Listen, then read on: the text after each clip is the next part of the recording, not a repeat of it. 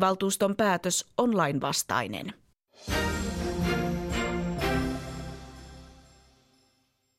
Yle Puheessa. Tiistaisin kello kolme. Mikko Peltsi Peltola. Vieraita on studiossa, jotka esitellään hetken kuluttua, mutta nyt on puhelimen päässä Ramstedtin Teemu. Hyvää päivää. Hyvää päivää. Tuota, sä aiot pyöräillä perjantaina kuntopyörällä vuorokauden. Miksi? Joo, no perjantaina vietetään maailman I P D-päivää, joka siis joka vuosi vietetään samana, samana päivämääränä, eli yhdeksästoista viidettä ja tälle vuodelle se osuu tuohon tällä, tämän viikon perjantaille. Ja yritetään sillä saada tulehduksellisia suolistosairauksia vähän enemmän näkyviin ja ihmisille tietoisuuteen I P D-sairauksiin.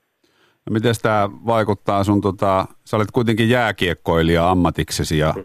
ja sitten tämä I B D Cycling, minkä johdossa toimit ja, ja minkä kanssa teet hommia, niin on sitten sivujuttu. Ja miten tämä kaksikymmentäneljän tunnin pyöräily, niin miten sun keho suhtautuu siihen? No se jää nähtäväksi, että en mä itsekään noin pitkiä settejä putkeen vetänyt koskaan, että se on silleen uusi, uusi vallatus itsellekin, mutta tota, pidetään tehot matalana ja katsotaan, mitä, mitä näin käy. Että onneksi en ole yksin siinä, että on meitä muutama muukin siinä, niin tota, on ainakin hyvä seurasta. Joo, mä olen itsekin tulossa yhdeksästä viiteentoista viettämään työpäiväni sinne tämän, tämän asian tiimoilta. Tuota, ketkä kaikki sun kanssa vuorokauden pyöräilee ja, ja onko sä saanut nyt tälle I P D-asialle tämän tempauksen myötä sitä, sitä tietoisuutta, mitä sä oot hakenut? No joo, siis meillä on meidän tota kilpailemista, niin Janne Hallikainen ja Larin ajaa tota mun lisäksi kaksikymmentäneljä tuntia ja sitten on tosiaan noita, meillä on seitsemän watt-paikkia siellä paikalla ja niistä neljä, neljä on sitten niin kuin viestijoukkueita, missä, missä itsekin oot tosiaan mukana siellä ja, ja, ja tota, siihen, siinä on vielä vähän auki, että ketä kaikkia on mukana, mutta aika, aika iso liuta on eri nimiä, että Alexander Stubb on muun muassa mukana aamulla polkemassa siellä, että tota, kyllä meillä on Aika, aika paljon jo nimiä saatu kasaan ja yritetään saada tosiaan iso näkyvyys aikaiseksi. Tietysti perjantaihan se vasta näyttää, että kuinka paljon ollaan esillä eri lailla, missä medioissa ja somessa sitten ollaan, mutta yritetään saada mahdollisimman paljon ihmisille tietoisuutta ja nimenomaan sitten se, että myös ne ihmiset, jotka käy paikan päällä, niin pysähtyy, se tulisi juttelemaan ja kysyä, että mikä homma, homma, homma tänään on. Niin, meinasin juuri tulla siihen, että kun se on keskustassa Helsingissä ja Kampin Narinkatorilla, niin porukkaa menee pilvin pimeän päivän aikana ohi. Minkälaista, minkälaista juttua ja, ja toiveita ihmisille sä esität? No just sen, että, että tulisi kysellä ja juttelemaan, että mikä, mikä tämä juttu on, että jos ei ole kuullut koskaan I P D:stä, I P D-sairauksista, että vaikka niitä on yli, meitä on yli neljäkymmentäkuusituhatta suomalaista saanut diagnoosin kuitenkin, niin tota, sairastavia on aika paljon Suomessa tällä hetkellä, että aletaan olemaan kansantaudin luokituksessa, mutta silti on paljon ihmisiä, jotka ei tiedä näistä sairauksista mitään. Ja, ja tota on, tämä on niin kuin näkymätön sairaus siinä mielessä, että tota, se ei näy ulospäin, että kenellä on suolistosairaus, niin se on, se on silleen hyvä, että sitä, tai se on tosi tärkeää, että nimenomaan sitä tietoisuutta, tietoisuutta levitetään sitten. No sä olet elävä esimerkki siitä, että voi tämmöisen sairauden kanssa myös tota, pelata jääkiekkoa huipulla, eli olla huippu-urheilija, niin Minkä, minkälaisia toimenpiteitä nämä kaksi, näiden kahden yhdistäminen sulta vaatii? No tietysti aina pikkasen enemmän tarkkuutta varmasti sitten kuin se, että jos ei olisi sairautta, mutta mulla on onneksi mennyt kohtuu hyvin, että reilu kolme vuotta sitten sain diagnoosin ja muutama tietysti pahempi akuuttivaihe ollut, missä ei joutunut sitten käyttää ihan kortisonin lääkitystä, mutta muuten, muuten pääsääntöisesti on mennyt sitten kuitenkin peruslääkityksellä, että, että saanut pidettyä niin kuin sairauden kohtuullisessa hallinnassa, mutta totta kai sitä aina varsinkin akuuttien vaiheiden aikana, niin se aiheuttaa jonkun verran hankaluuksia, mutta toistaiseksi ei ole, ei ole kuitenkaan estänyt, että korkeintaan hiukan hidastanut hommia. Eli puhelimessa Teemu Ramstedt, täytyy nyt näin loppuun vielä kysyä sulta, että millä mielin olet katsonut Pariisin kisoja ja leijonien edesottamuksia? No tietysti eihän kisat ole kauhean hyvin mennyt, että, että en, en ole ihan seurannut joka peli, että tietysti tämänkin tapahtuman puitteissa on ollut niin paljon omaa vapaa-aikaa mennyt, että joutunut, joutunut näitä hommia tietenkin tekemään tai saanut oikeastaan, voisi vois sanoa näin, mutta, tota, mutta toivottavasti nyt loppukauden kisat kääntyy Suom- Suomelle hyväksi, että tietysti aina se nämä, on, nämä kisat on vähän semmoiset, että se on puoliväliä, mikä se sitten ratkaisee, että onko hyvä vai huono turnaus. Että toivotaan, että siinä Suomi on iskussa. Hyvä. Kiitoksia Teemu Ramstedt ja perjantaina siis, tai oikeastaan torstai-perjantai välisenä yönä kello kaksitoista sun urakka Helsingin Kampin Narinkatorilla alkaa. Tulkaa nykimään hihasta. Joo, juuri näin. Noniin, moro. Kiitos, moi. Yle Puheessa Mikko Peltsi-Peltola.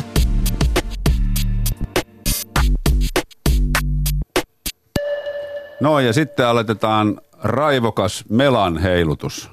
Hyvää päivää, Roope Roine. Hei hei, täällä ollaan. Su- sulla on kauhean litania titteleitä, mutta merimelonta, ekspertti, kouluttaja, opas. Joo, täällä mä oon tänään siinä, siinä roolissa. Että. Ja sitten väärinpäin meloja, kiintiöhurri, Tom Nylund. Oikein hyvää päivää, oikein hyvää päivää. Minkälaista tota, melonta-asiantuntijoita, Tom, sä edustat? Mä sanoisin, että mä oon tätä ehkä, ehkä rohkeus edellä melojaa, ja Roope taas on se, joka on, on, on ammatillisesti pätevä, koska Roope on kuitenkin opas, ja mä oon enemmän vaan semmoinen, joka menee intohimo edellä sitten merta edemmäs melomaan. Niin, no Tom vähän vähättelee tuossa, että mä, Tom on ollut mun mukana pari kertaa, ja kyllä Tom on hyvin etevä meloja myös, mutta energiaa löytyy myös. Joo, niin se, se energia, on, energia on kyllä huomattu. Täytyy tunnustaa, että mä jossain vaiheessa tuota, kuulijoilta mä kysyin, että minkälaisia aiheita nyt näin, kun kesä koittaa ja erilaiset kesäkaaviot ja kesälomat. En ole siis täällä liikunta- ja urheiluaiheista puhumassa koko kesää, niin minkälaisia aiheita vielä kaivattaisiin tähän kevääseen. Ja melonta tuli sieltä aika nopeasti. Mä tuli ensimmäisenä tietysti Tom mieleen, mutta sitten mä ajattelin, että on pakko olla joku ihan oikeakin asiantuntija. Roope, Roope on käynyt koulua ja, ja olet ollut ulkomailla ja kaikkea ihan, ihan töissä ja tälle ja olet yrittäjä kansalalla, niin piti saada joku, joka oikeasti niin osaa vahvistaa faktat. Niin. Okei, okay, okay. Vastuu jo. Siirtyy mulle nyt. Joo, Joo me, me päästään Roopen tarinoihin maailmalta vielä ennen kello kuusitoista, mutta se, mitä siis toivottiin, oli se, että käsiteltäisiin ihan alkeet, melonnan A B C, jo ihan siitä, että mitä on melonta. Ja sitten jos joku ihminen haluaa lähteä melomaan, mikä on muuten mahtavaa puuhaa, sanotaan se tähän väliin, niin saisi jotain apuja tästä. Mm. No melontahan on hyvin monenlaista. Että sehän on semmoinen yleiskäsite. Merimelontaa, kanoottimelontaa tai avokanoottimelontaa, koskimelontaa. Ja niitä miljöitähän on loputtomasti. Missä vaan vettä on. Missä vaan vettä on. Ja se vesi voi olla paikallaan, se voi olla virtaavaa vettä joessa, se voi olla meri, missä on kovia virtauksia. Niin niitä, niitä paikkoja, missä toteuttaa sitä on, on hyvin monenlaista. Ja sekin tietenkin laittaa tietynlaisia haasteita sitten.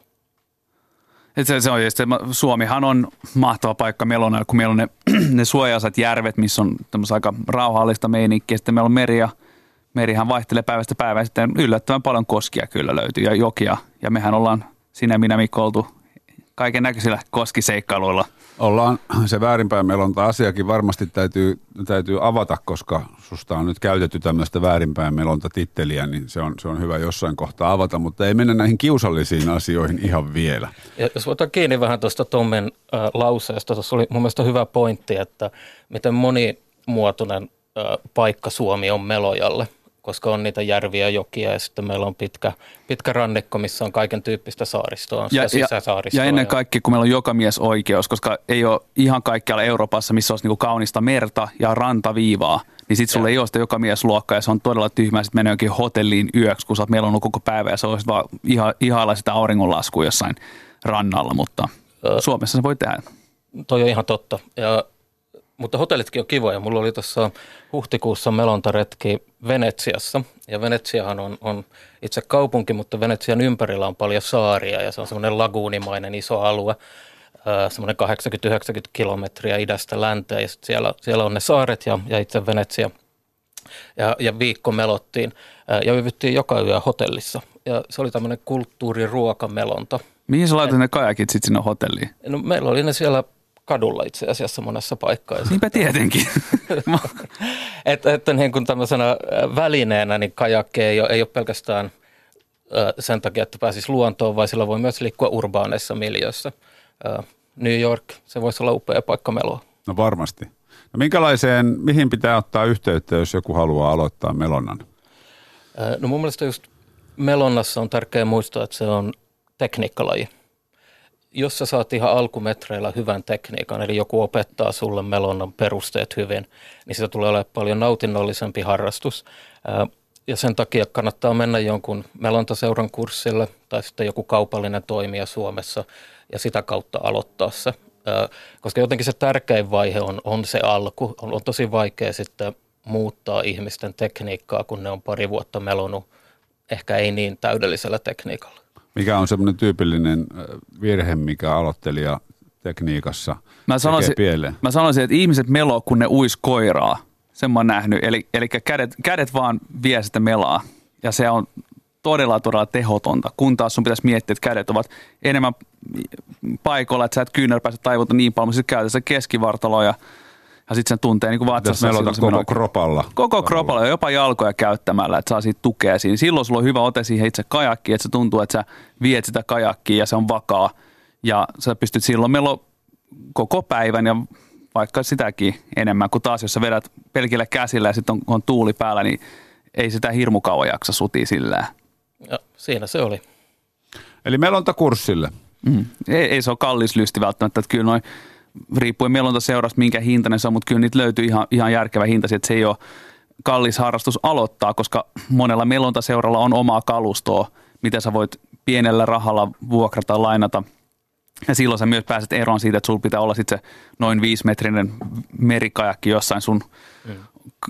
talosi edessä tai, tai sun autotallissa, ja se on vähän hankalaa säilyttää. Et se on se ainoa ehkä negatiivinen puoli lajissa, että se kajakki on aavistuksen hankala säilyttää ja kuljettaa. Yeah. Sitten on kyllä mun mielestä myös ihan hyvä puhua siitä, että melonta on tie, tietyllä tasolla vähän välinen laji, että siinä on suuri ero, jos sulla on kevyt hyvä mela, tai jos sulla on mela, joka painaa kymmenen kiloa ja, ja se just ja just jaktat pitää sitä ilmassa. Ää, että jossain vaiheessa tulee se kysymys, että pitäisikö mun investoida ja, ja jossain määrin siinä täytyy kyllä investoida, että saa hyvät välineet. Mutta esimerkiksi jos sä kuulut vaikka melonta seuraa, niin sä voit tehdä sille, että sä ostat oman melan, että sulla on aina se mela, mikä tuntuu hyvältä sulle ja se voi olla joku pari kolmesataa euroa investoit hyvän hiilikuitu melan, joka kestää kauan ja sitten sä käytät eri kajakkeja ja sitten mitä seura sitten tarjoaa, että sä voit kokeilla aina eri kajakki, mutta sulla on sitten se mela, mihin sun kroppa on tottunut ja silloin tuntuu hyvältä.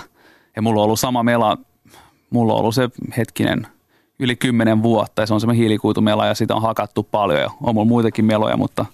Niin, minkä hintainen sitten on hyvä mela? Mitäs nyt sanotaan?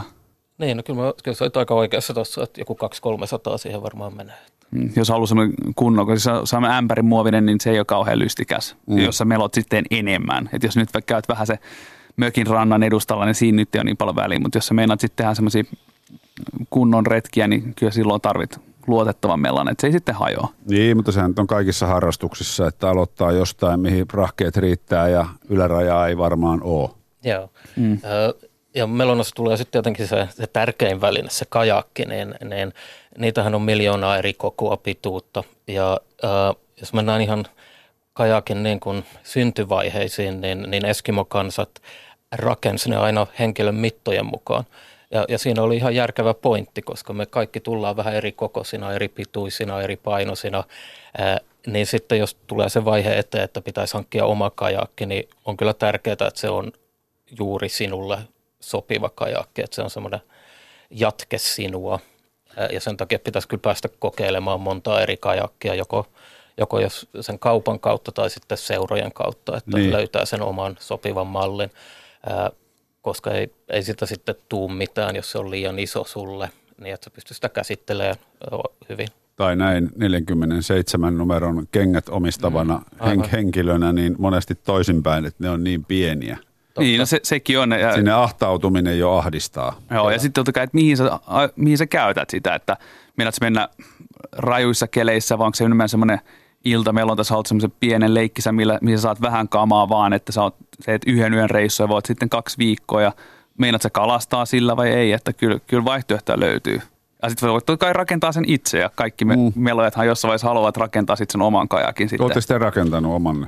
Mä oon rakentanut yhden rungon, sen pidemmällä mä en päässyt, okay. mutta se tota, johtui sitten ajan puutteesta ja, ja kyllä se olisi vielä haaveena pystyä rakentamaan semmoinen rima, rimakajakki.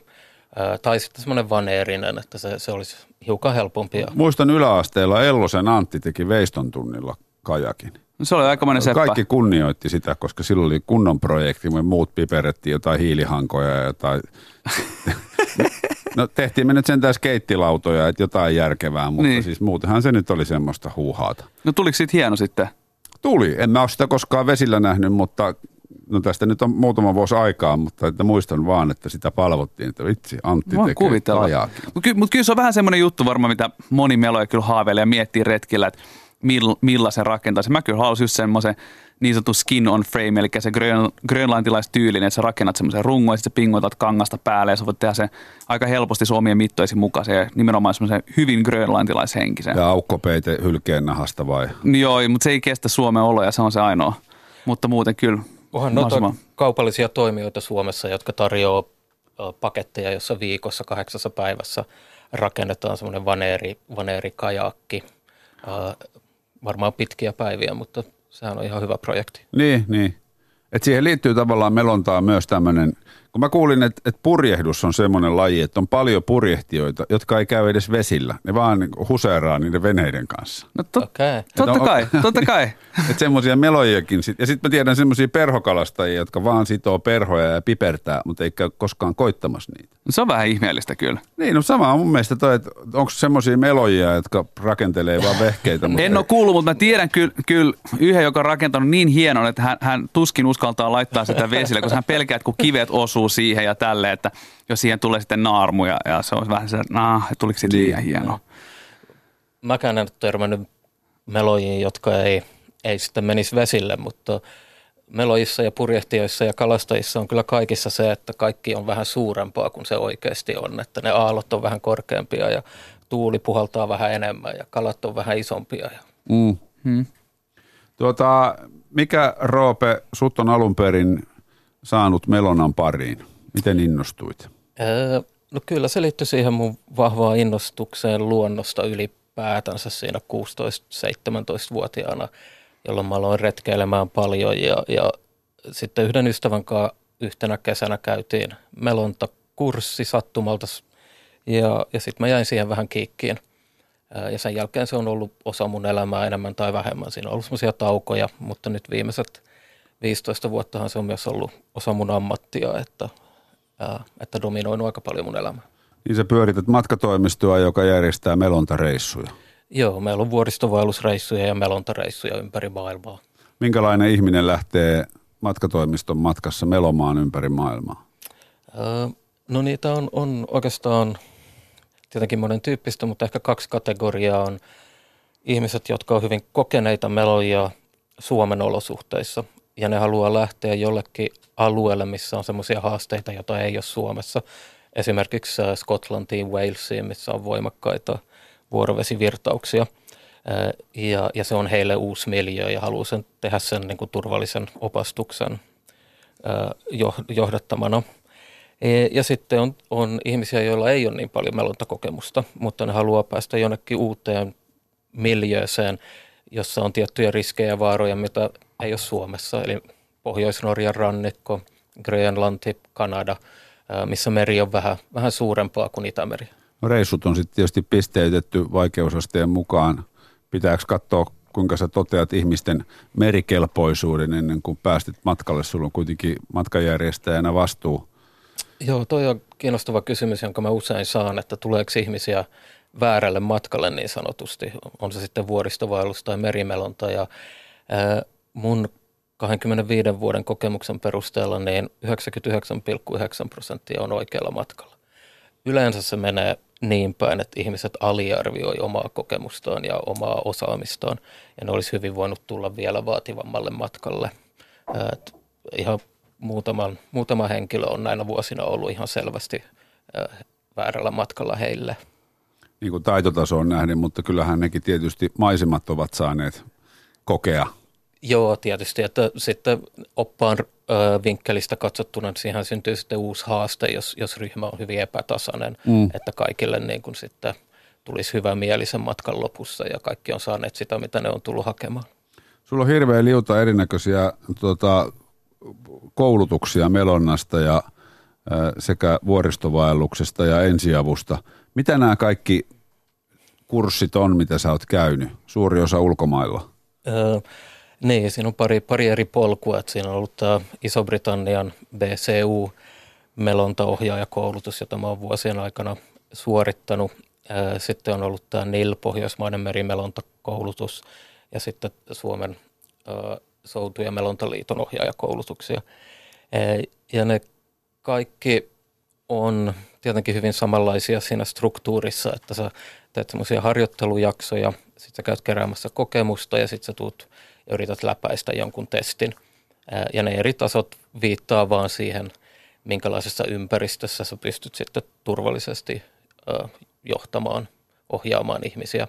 Tai sitten jos se on sitä kouluttajapuolta, että minkä, minkä tyyppistä melontaa sä pystyt opettamaan ihmisille. No mites tuota, sit kun on se kurssi käyty ja sit lähdetään vesille yksin, niin minkälaisia asioita pitää ottaa huomioon? No mun mielestä kaikkein tärkein on, on, on sää. Joo, mä, mä oon ehdottomasti samaa mieltä. Ja sää, jos mä nyt katson siitä mun omasta vinkkelistä, ja tässä ei, tässä ei niin kuin ole eroa sen välillä, että teenkö mä oman retken vai onko mä luomassa retkeä asiakkaille. Sää on mulle aina luokiteltu kolmeen eri osioon, eli on, on se sää, mikä on, on jo tapahtunut, se sää, mikä tapahtui eilen ja toissapäivänä, ja sitten on se sää, mikä just tällä hetkellä vallitsee sillä alueella, minne mä oon menossa, ja sitten on se sää, mikä äh, ehkä tapahtuu sinä aikana, kun mä oon tällä retkellä, äh, ja tämä tieto on mulle hyvin tärkeää, ja Suomessahan tämä on helppoa tietoa saada, mutta jossain paikoissa, missä mä teen töitä, niin se voi olla jopa vähän haastavaa saada koko tämä, tämä info.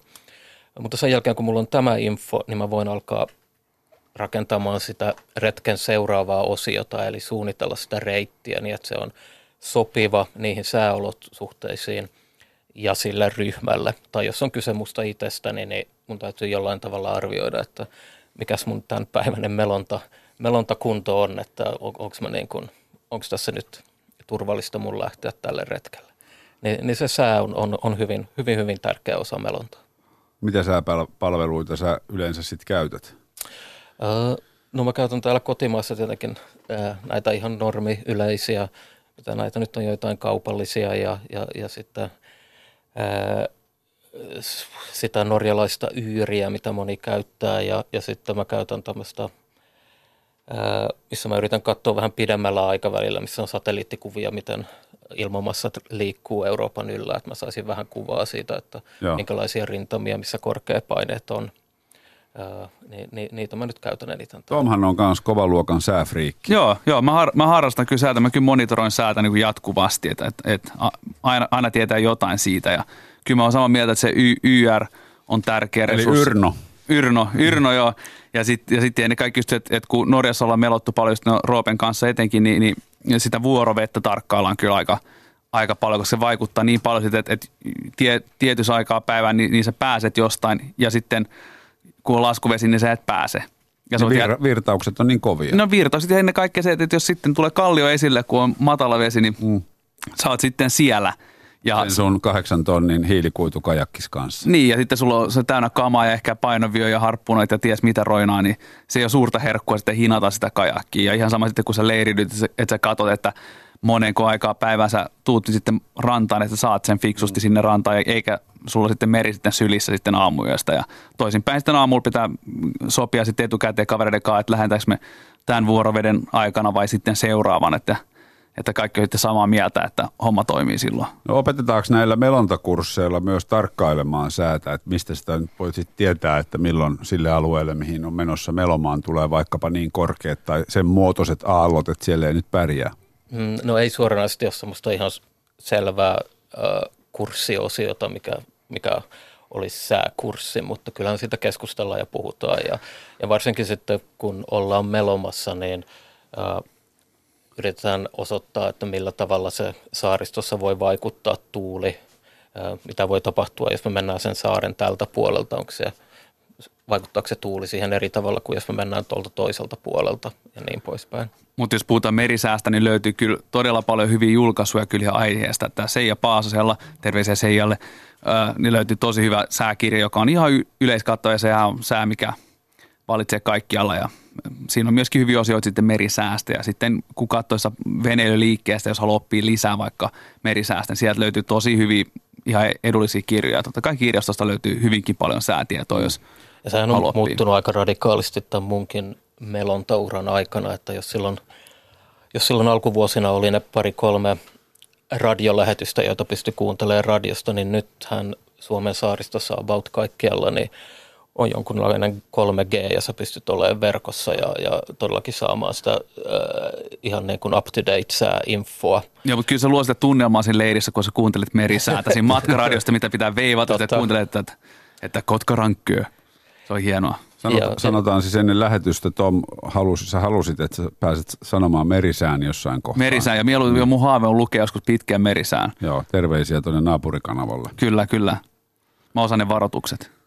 Yle Puheessa vieraana merimelontakouluttaja Roope Roine ja väärinpäin meloja Tom Nylund.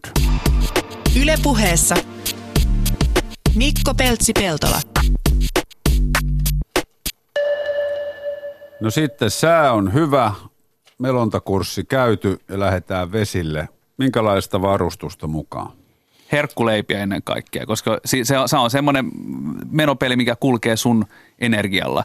Ja herkkuleipä on se mun mielestä se paras, koska sä voit syödä sitä siellä, kun sä kellut ja voit ottaa rennon lounasbreikin ja syödä herkkuleipiä. Mit, mitä herkkuleivän päällä on? Siinä pitää olla kinkkua. Sä tarvitset suolan, siinä pitää olla kinkkua, siinä pitää olla jotain, jotain vihanneksia. Kinkkujuustoyhdistelmä on mun mielestä jotenkin vähän liian raju, mutta yleensä se kinkkuleipä on se paras. Mitä muuta?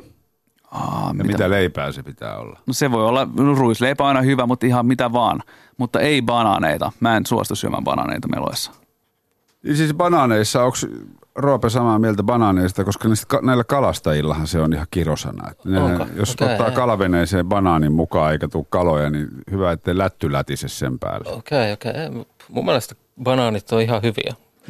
Mutta sitten pää, suolapähkinät on aina toimivia. Ja sitten mulla, mulla yhdessä vaiheessa, kun mä mel, yritin meloa siis Ahvenanmaalle, niin kun, että Helsingin Lauttasaaresta sitten Marianhaminaan, se oli tämmöinen nuoruuden kokeilu vuonna kaksituhattaseitsemän, niin silloin mä keksin, että mä, jos mä teippaan niin roudariteipillä, että maapähkinä voi purkin tuon kanteen ja mulla on lusikka, niin mä voin syödä sitä lennossa, mun ei tarvitse pysähtyä syömään lounasta. Mä, mä, mä syön niin maapähkinä voita siinä, niin, mutta siitä sitten seuraa se ilmiö, kun sä syöt liikaa niin rasvaa tai öljyä, että wee see -paperi pysyy puhtaana, mutta siihen jää öljyläikkä vaan. Joo, no mä oon Tomin kanssa samaa mieltä, että täytyy olla jotain hyvää ruokaa mukana ja, ja, ja sitten jotain, jotain juotavaa. Ja sitten muuta varustusta, niin tietenkin, tietenkin se kartta. Ja, ja Saan ko- sanoa tänne väliin, että Roope tykkää leivoksista, että vi, vi, vi, viinereitä, tanskalaisia viinereitä pitää olla. Svinhövodin leivos. Joo, no joo, sekin käy, mutta leivokset on Roopen herkku. Mä oon siirtynyt nykyään vähän enemmän pullaa, mutta joo, okay. siihen, siihen suuntaan.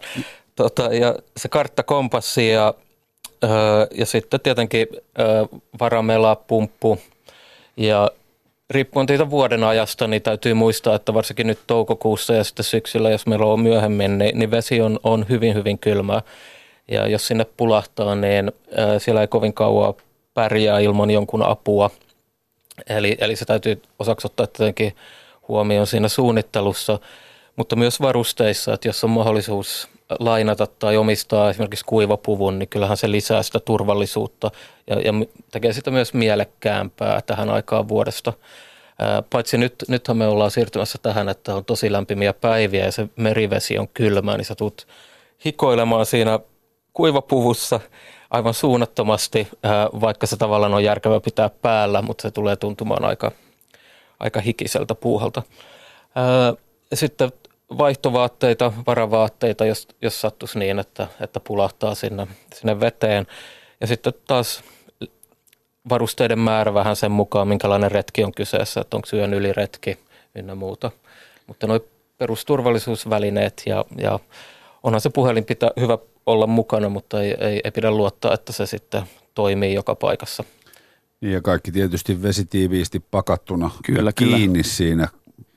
Joo, ja katso, että ne säkit oikeasti on kiinni, että ne ei ole vaan sitten mm. vaan suljettu ja ei rullattu. Ja oma suosikki on kyllä semmoinen vähän niin kuin, mikä se on, se voisi kutsua vähän kuin avaruuspeitto, mutta se on vähän paksumpi, eli se kestää käyttöä. Yleensä semmoista, mitä pidetään niin kuin teltan alla, niin mulla on yleensä aina semmoinen mukana, että jos sä meet rantaan, jos tulee vaikka ukkonen, ihan kesälläkin, niin sä voit sitten hyvin mieli sitten vähän, vähän ottaa breikkiä siinä tunnin kaksi ja odottaa, että se ukkonen poistuu. Ja kuitenkin sä pysyt lämpimänä ja kuivana ja ruopean käyttää tuommoista myrskysäkkää ainakin vuoristossa, niin, niin nekin on aika hyvin semmoisia sääsuojia, että ukkonen ei ole kiva sitten, jos semmoinen tulee niskaan.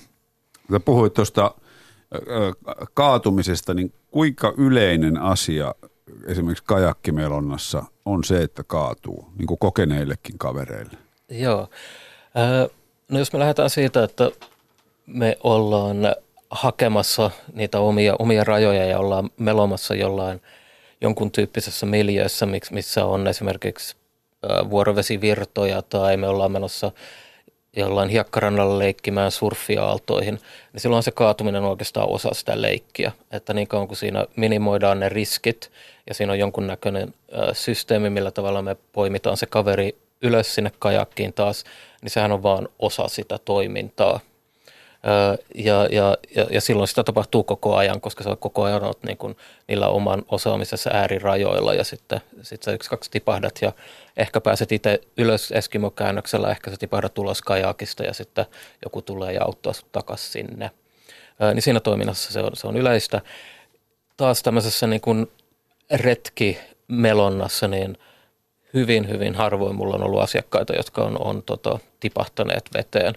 Ää, Varmaan eniten on semmoisia, että ihmiset on tipahtanut, kun ne on astumassa pois kajakista ja, tai astumassa kajakkiin. Öö, että, että siinä on niin kuin jotenkin se koko, koko retken tarkoitus on ihan toinen. Siinä, siinä ei haeta niitä rajoja, missä ollaan lähellä tipahtamista.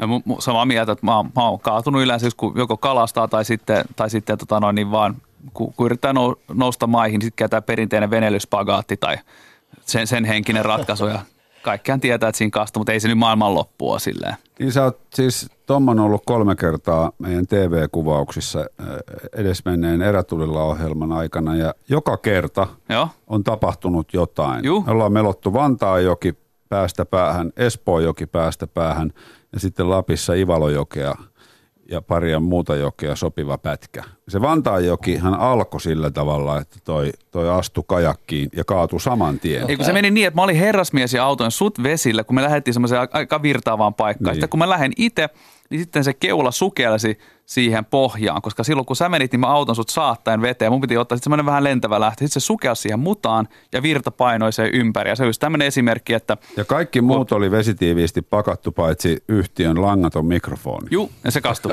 Okay. Mutta sä kaadut myöhemmin, kun sä yritit mennä sillan alta. Niin mä menin myöhemmin sitten tota, iltapäivästä sillan alta, joka osoittautuikin niin matalaksi, että mä en uskaltanut mennä ja mä yritin tulla pois sieltä ja kaaduin. Ja mulla oli vielä, tota, ei ollut perus melontaliiveä, vaan oli paukkuliivit, joiden piti olla manuaaliset, mutta ne olikin automaatit. Ja se ja, ka- ja kajahti mä... sinne, ja se oli niin matala, että se ponttooni oli niinku vedenpinnasta sinne betoniin. Mutta mä, ka- mä olin reilu kaveri ja huusin sulle, että se olikin automaattiliivi, kun se oli niin. lauennut siellä alla. Mulla on, tuosta kaatumisesta tuli mieleen yksi, yksi, yksi tarina viime kesältä, joka ei tapahtunut mulle, mutta ja itse asiassa tarina, jota mä en edes uskoisella, mä olisin nähnyt sitä videopätkää.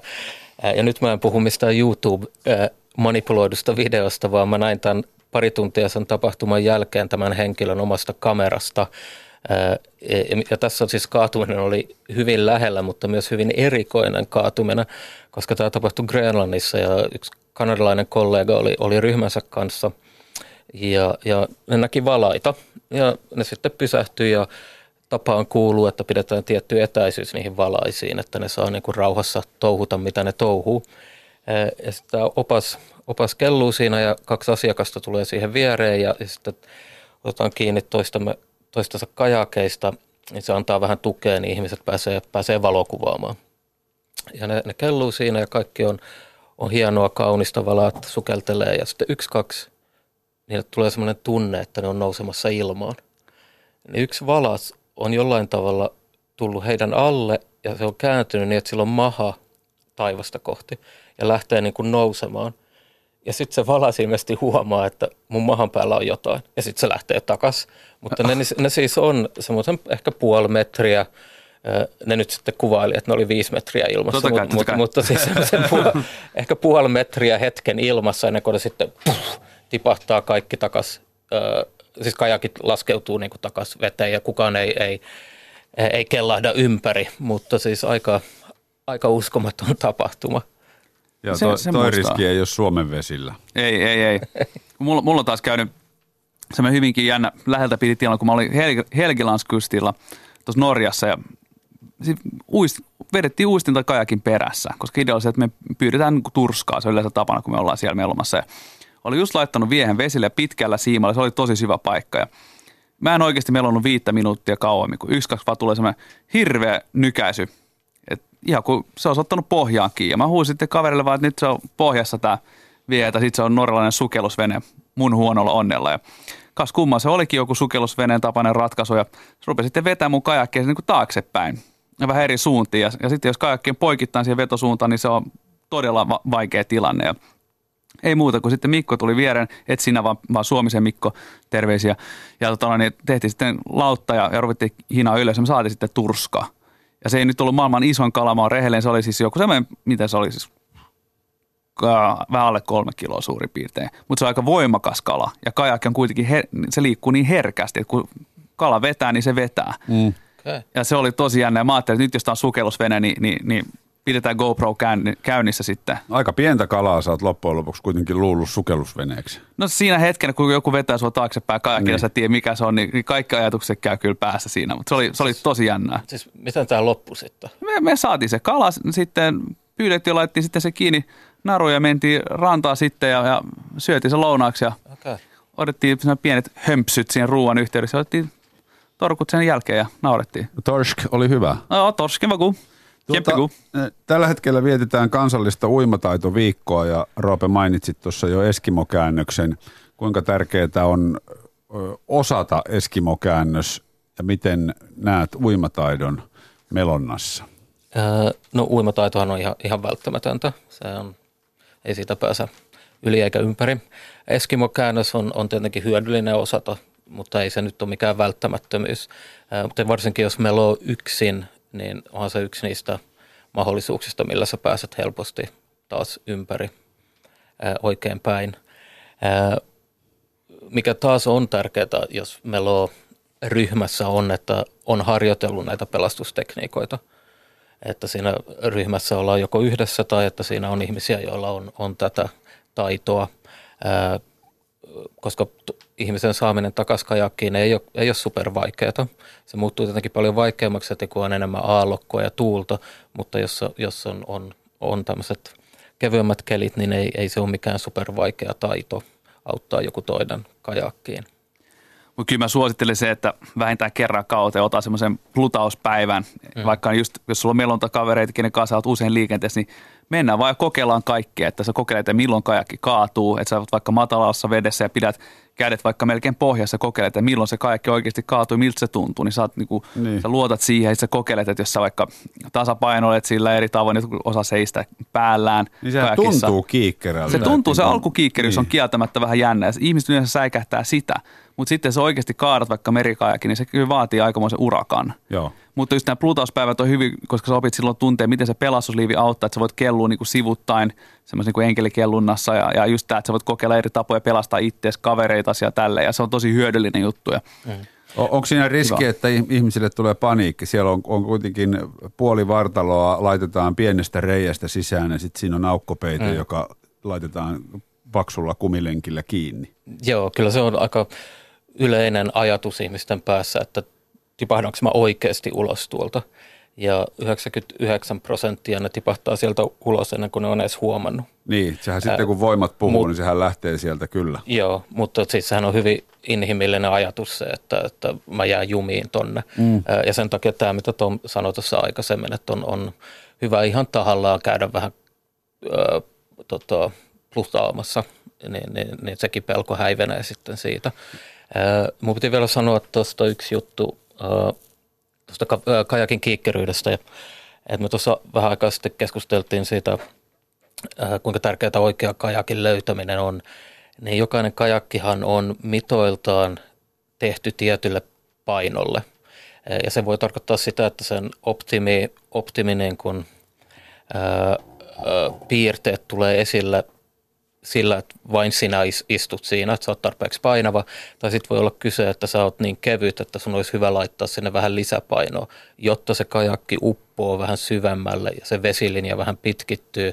Ja sitten yksi, kaksi sen, sen tota kiikkeryys ehkä häviääkin. Niin, ää, niin, niin ää, kajakkeja ei ehkä heti pidä, pidä dissata, jos ei ne ihan ekalla viidellä minuutilla ole semmoisia, kun on unelmoinut. Että sitä voi ehkä vähän parantaa vaan laittamalla vähän painoa sinne.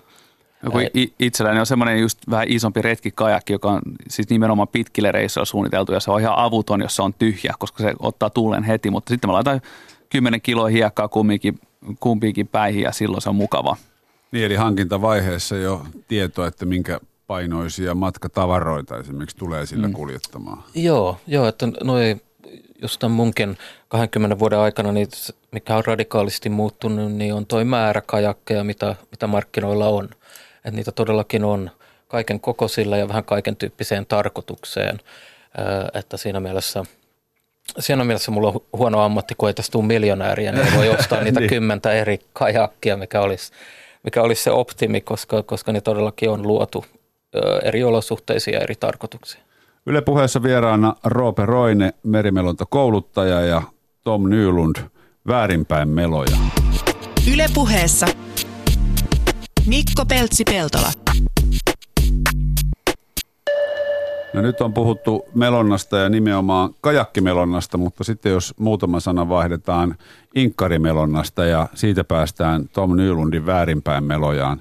Olimme kuvauksissa, Espoonjokea piti meloa alas ja Tuota, mä ihmettelin, että, että minkä takia Tom, joka istui takana, niin ohjaa tätä kanoottia ihan pieleen koko ajan. Se ei pysynyt hirveän pitkään aikaa suorassa. Ja toinen, mitä mä ihmettelin, oli se, että mulla on aika suppeet jalkatilat. Mä oon sata yhdeksänkymmentä pitkä ja vähän joutui istumaan kuin Nissan Micrassa, pikkusen polvet suussa. Ja ei mitään. Päivä meni ja oli pitkä päivä ja oli kivaa, hienoa melontaa ja kuvattiin ja näin poispäin ja sitten tästä meni useampi kuukausi ennen kuin ohjelma tuli ulos. Tuli ulos telkkarista samoihin aikoihin, kun oli Helsingissä venemessut. Mä painelin sinne messuille ja siinä tota, kaverit, jotka myi kanootteja ja oli melontaliikkeitä esittelemässä tuotteitaan, niin alkoi semmoista pientä röhönaurua tulla sieltä ja osakseni. Se oli aika runsaista. Se oli itse asiassa aika runsaista. Vasta siinä kohtaa selvisi, että me ollaan tällä inkkarikanootilla melottu väärinpäin.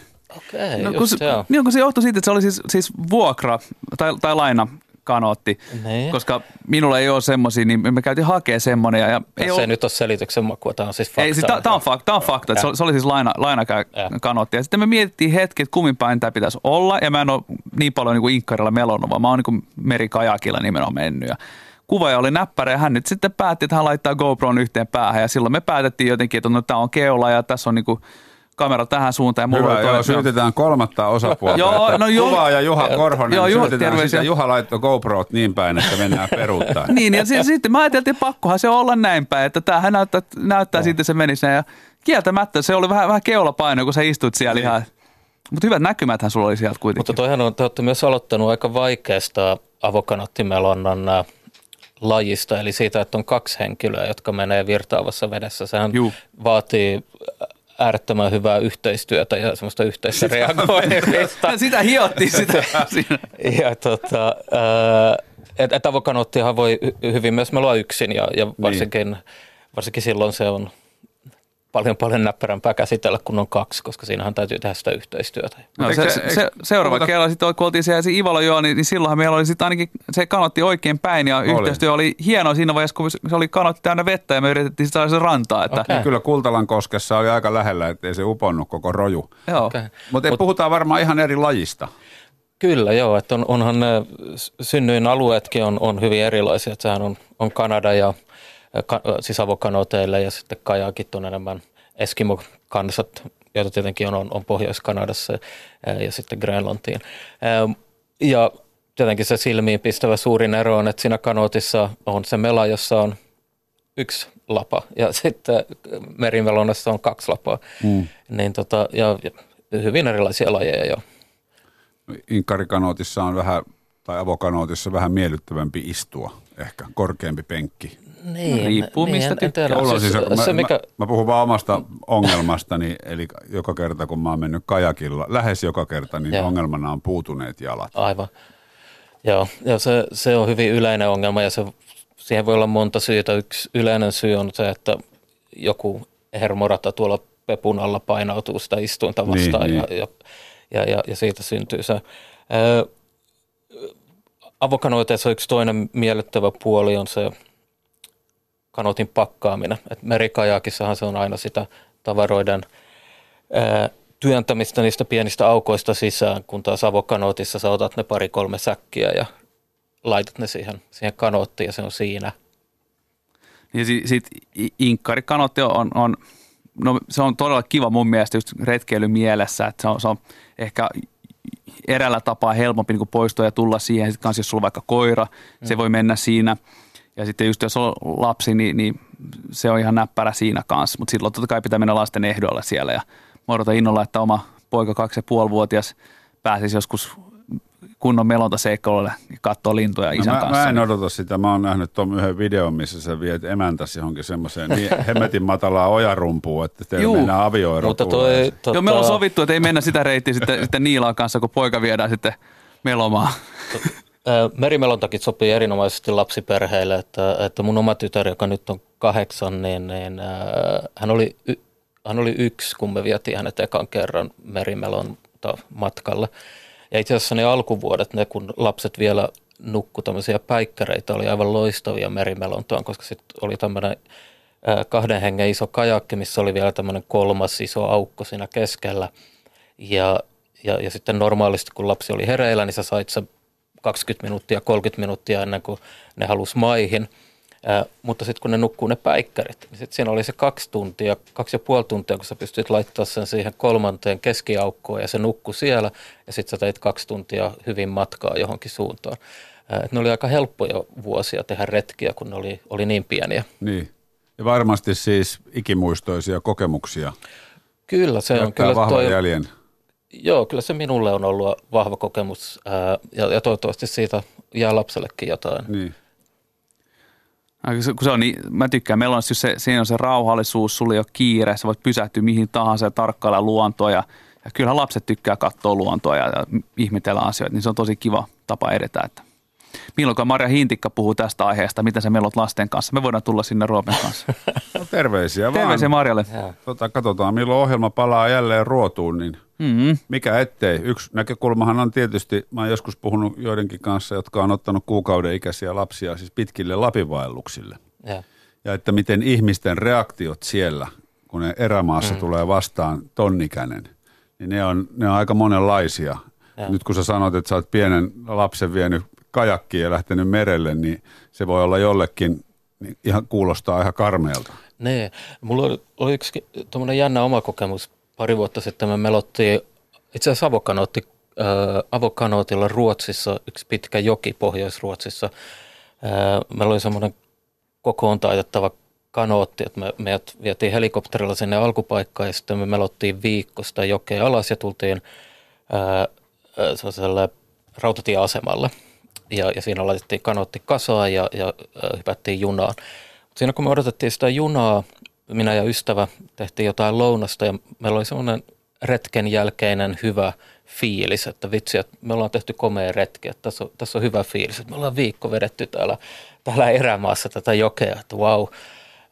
Niin sitten sieltä vähän kauempaa ilmestyy ää, ää, tota, ää, mies ja nainen ja kaksi lasta ja ne vetää niin kuin perässään jotain, näyttää matkalaukulta ja lähestyy meitä ja sitten me huomataan, että niillä on samanlainen kanootti kuin meillä, semmoinen kokoon taitettava, jota ne vetää perässään. Niin me mennään juttelemaan niille ja sanotaan, että joo, me just melottiin tässä viikko tätä, tätä, tätä jokea. Niin, niin sitten tämä perhe, jossa on semmoinen kaksivuotias ja about neljä-viisivuotias, ja ne, ne oli Sveitsistä tämä perhe, niin tota, ne sanoi, että joo, joo, että mekin tultiin viikko tätä samaa kuin te. Me aloitettiin kaksi viikkoa ennen tuolta Norjan puolelta, ja sitten me ollaan kannettu välillä tuossa tunturi yli tuota kanoottia. Niin siinä tuli, siinä tuli semmoinen realiteetti-check, että perheen kanssa voi tehdä hyvin, hyvin paljon, kunhan suunnittelee ja, ja, ja tekee sen oikealla tavalla. Niin, kyllä. Ja maa, jos nyt ajatellaan Suomea melontamaana, niin tämähän mahdollistaa. Muistatko muuten, Tom, Ivalojoella tuli se vanha pappa vastaan vastavirtaan, joka oli melonut Inarijärven halki, Juu. ja meni ylävirtaa kohden Ivalojokea ja aiko meloon Nakkilaan. Ja se, oli, se oli kova Inarista. jätkä. Kova jätkä. Sanoit, sillä menee kuukausia ja se kertoi niitä reittejä, miten se sitten kantaa just tota, kanot ja vehkeet jonkun kannaksen yli ja, ja sitten se pääsee jollekin joelle ja meloo sitä pitkin ja sitten merelle. Ja... Ja. Pitää no. seurata sen kaverin some, että, että mitä se laittaa Instagramiin. Se ei vaikuttanut kyllä miltään some-ihmiseltä. Kyllä no ei va- oli, oli kuule niin kuin pikkusen erakkoluonteisempi kaveri. Tämä. Voi olla joo. Ja noitahan on siis Suomessa on, niin kuin me tuossa sanottiin aikaisemmin, niin melonta on, on tosi suosittua ja näitä eri melontaprofiileja Suomessahan löytyy. Ja siis Suomessa on niin kokeneita harrastajia meloja, jotka on niin kuin kolonut Lapin ja Pohjois-Ruotsin jokia, mutta ne ei tee sitä kovin suurta numeroa, ne, mm. ne niin kuin sitä, kerää sitä omaksi ilokseen. Se on melkein rikollista mun ja mielestä. Ja sitten välillä aina törmää näihin ja on ihan suu auki, että kuinka paljon kokemusta ja mitä kaikkea ne on tehnyt. Ja eikö toi rannikon melominen päästä päähän ole kanssa joku melojien juttu? Joo, se siinä on. Se, no, se, se on niin. Kyllä semmoinen, että mä halusin kyllä tehdä, koska loppujen lopulta se itse järjestely sen ympäri, se ei ole maailman vaikein asia, että sä, että sä saat itsesi ja kajakin siihen lähtöpaikkaan ja pääset niinku ihmisten ilmoilla välein hakee, hakee kamaa, niin se ei ole mikään vaikea. Versus sitten, että sä lähdet, niin kuin, kun itse silloin käytiin Grönalissa ja Roope auttoi hienosti siinä, mutta kyllä siinä oli paljon mietittävää kaikki asiat. Ja kyllä se oli paljon vaikeampi kuin semmoinen. Onhan se pitkä matka, meillä on se koko Suomen rannikko, mutta kyllä se on tehtävissä. Joo, ja mä, lu- mä luulen, että just tämmöisillä pitkillä retkillä on se sitten vaellusta tai melontaa, niin, niin se luontosuhde muuttuu. Että kyllä. Se, että pääset toisella tavalla sisään siihen. Se koko rytmi ja, ja päivät ja muut, niin, niin, niin. muuttuu toisenlaiseksi, kun jos sä vaan oot viikonlopun tai muutamia päiviä. Miten siellä Grönlannissa laitatte aseen, siis kajakissa? Öö, yleensä, me pidet, kun meillä on siis, se oli valaskivääri, mitä me pidettiin mukana, niin. kun se on tarpeeksi... Mä puhun tässä kova. Sulle ihan, kun saisit joku suurikin Grönlannin kävijä. Onko Jum. sä kerran käynyt? Ee, mä oon käynyt kaksi, no. kaksi kertaa, mutta kuitenkin ihan pitki, pitki aikaa oltu. Kyllä. Mutta, mutta silloin, kun me sitä kuljetettiin siellä ekalla kerran, kun meillä oli se, se siis tosiaan valaskivääri mukana, niin jääkarhujen takia ei valaiden. Niin, totona, niin meillä on ihan sitä varten semmoinen vedenpitävä pussi, koska se ase kuitenkin on melko pitkä, niin se ei mene normaalisti kuin melonta säkkiin. Ja jotta se on sitten helposti esille otettava, jos on tarve käyttää sitä, niin se pidettiin sitten semmoisessa vedenpitävässä säkissä, missä sitten on paikka, että lippaalle. Että lipas on irti aseesta, mutta saat sen tosi nopeasti esille. Ja sitten se koko ihanuus sitten kiinni vaan kanteen. Mm. Että se oli sitten siellä. Uppoahan sitten se, jos se on huonosti kiinni, niin... niin. Mutta tota, sitten jos palataan vielä Suomen kamaralle, niin sä Roope sivulauseissa ennen lähetystä sanoit, että tällä hetkellä kun on toukokuu, niin eletään Suomessa parasta mahdollista melontakautta. Joo, mä, mä oon kyllä sitä mieltä, että, että toukokuu ja sitten syyskuu on niitä huippu, huippuaikaa vuodesta, että saaristo on aika hiljainen, ei ole vielä kesäasukkaat, siellä ei ole veneily, veneilijöitä kovin paljon. Eikä ole kaupat auki, omat eväät mukaan. Aivan.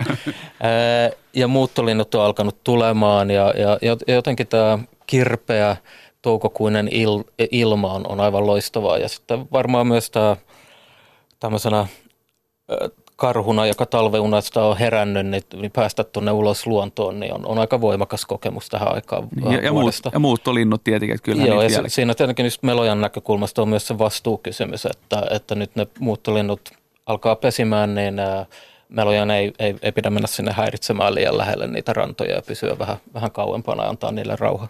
Mutta siinä on paljon katsottavaa silloin, että se on tosi kiva, että hyvät kiikarit mukaan, niin joo. Siinä on todella hyvä viihdytä. Se äänimaailmahan on aivan, aivan niin kuin huikea. Että on todella. Istuu siellä, niin siellä on sellaisia ääniä, mitä ei, ei missään muussa ympäristössä tietenkään voi kuulla. Ja sitten sä kuulet sen äänen, kun, kun veneilijät laittavat ve- vetensä sitten, veneensä veteen sitten ja kuulet, kun se väli tippuu tai joku sadattelee sitten, kun masto katkee, niin se on upeata kuunneltavaa. Masto katkee? Onhan, niitä, onhan näitä ilmiöitä, kun ihmiset laittaa purjeveden vesille, niin kyllä siinä on hyvää viihdettä. Niin, niin.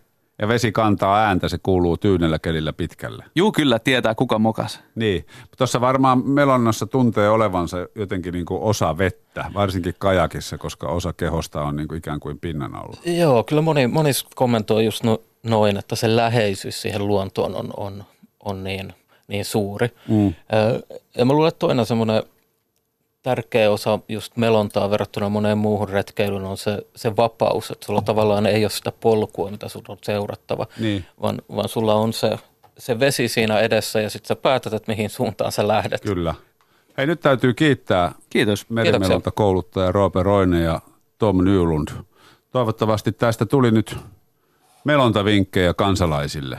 Joo, ja muistakaa harjoitella uintia ennen kaikkea. Niin, näin kansallisena uimataitoviikkona. Se kannattaa ehdottomasti. Yle Puheessa Mikko Peltsi Peltola.